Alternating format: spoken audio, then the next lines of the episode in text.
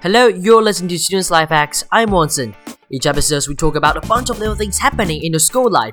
From mental health, social media, to friendship, exams, little things, we students can make our life better. So, welcome joining us to this safe space to chat and chill and get some positive thoughts. Alright, welcome all of you to join me back to the Life Hacks podcast. I have guaranteed you last week that I'm going to make make more more content this week. So here I am, I'm back. I'm not going to leave away for such a long time as I did last time. Okay, so today uh, we're finally doing the topic that I want to do the most, and it's about LGBTQ plus students on campus. Alright, excuse me. I'm not feeling that well with my throat today, but I want to do something. I want to make some make some sound uh, and talk about something. All right, get back to the topic. And today we're going to talk about LGBTQ plus students on campus, and this is the thing that I want to do the most from the start of this pro- podcast. But I know that it's very sensitive and it's very easy to be messed up. But I'll try my best to not mess up this episode. But I'm going to tell you, this is a 5 minute podcast, or maybe 6 minute, so it's not a long podcast, so I can't discuss everything, every aspect of this uh, topic. So please uh, forgive me if I didn't talk about some of the topic, some of the things uh, of this topic, but I gu- I'll guarantee you, if I didn't mention something or didn't talk about something, I'll definitely do that in uh, the future. Alright, I know. I know that this topic is quite sensitive, but sh- it is surely important for all of us. Okay, so the, these whole things uh, happened uh, last month, I think. So I watched the premiere of Francois Francois Ozon's new film called Été 85, uh, Summer of 85 in English. And I watched this film a few weeks ago in Taipei Golden Horse Film Festival. And uh, this film, uh, which reminds me of a film that I love a lot called Love Simon. Okay, in Chinese it's called 亲爱的初恋 and It Day Get On Sank, uh, Summer of 85 is uh, 85年的夏天 and both of the films are talking about teenage gay students in schools.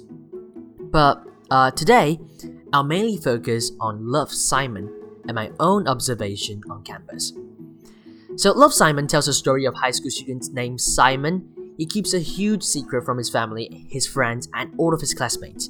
He's gay and when that secret is threatened, Simon must face everyone and come to terms with his identity.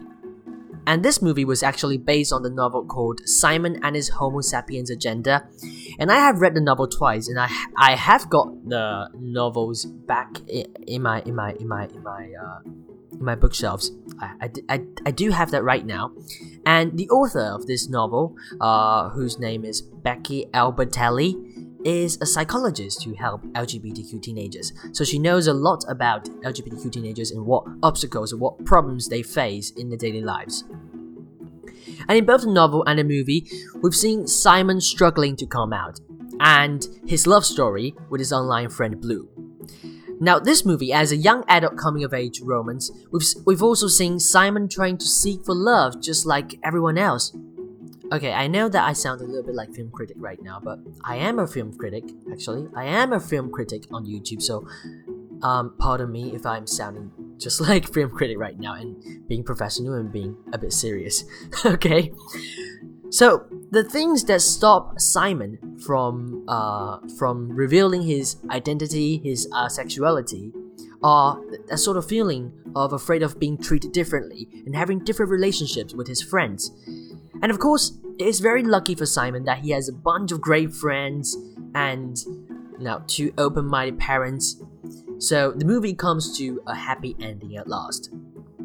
But of course, this film got a lot of criticism from LGBTQ community that it is not a real life for LGBTQ students because it is not that beautiful, it is not that romantic, it's not that easy to come out. But I gotta say this, this film actually did show us some of the problems LGBTQ students face, especially gay students face uh, in schools.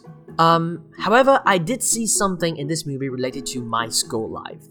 Now, as a Taiwanese, I feel like that our environment is not that unfriendly to LGBT students. And of course, Taiwan and USA have passed the sex, uh, have passed the law of uh, same-sex marriage. But something our students and the students in the movie tend to do is to make those offensive jokes. Now, such as using the word gay as a negative term to describe others. Also, we've seen some of the language that is inappropriate to use, such as glut, such as um in Taiwan we have got something that is not that I'm not gonna say these words, but people know these terms, these words to describe uh, gay people or LGBTQ plus people. And the the thing that I I, I, I care about so much is that I feel like students need to learn to respect others. Now, people, sometimes we don't have this sort of feelings that uh, some of the vocabulary, some of the terms we use might offend others, but it is true, and we need to learn to respect others and to identify those words which might uh, uh, sometimes make others feel offensive. Also, uh, there is another point that uh, was raised in this movie that I really want to talk about is to come out. Now, coming out is not an easy thing. Coming out is not is not easy for LGBTQ people, but actually it can be easy. The only thing we need to do is to is to make everything feels no normal.